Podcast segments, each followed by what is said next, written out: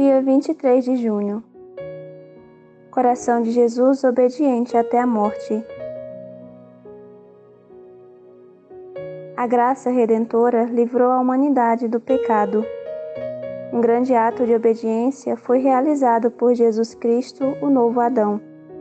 São Paulo exalta a obediência do coração de Jesus, dizendo: Humilhou-se a si mesmo, fazendo-se obediente até a morte e morte de cruz.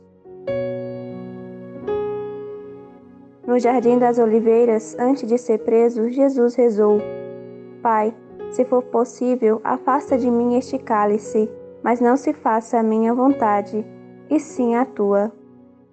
Jesus sabia que seus sofrimentos seriam cruéis. Sabia que estava nos planos de Deus o salvar e santificar os homens através da cruz.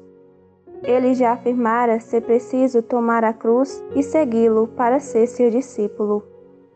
Em total obediência ao Pai, Jesus rezava: Não se faça a minha, e sim a tua vontade, Pai.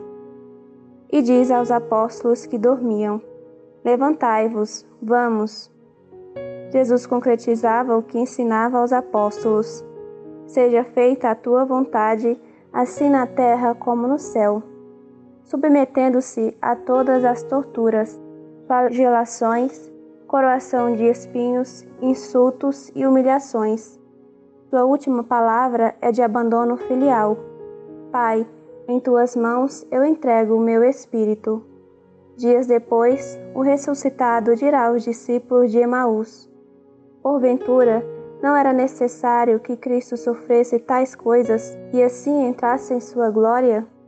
Coração de Jesus, obediente até a morte, tende piedade de nós.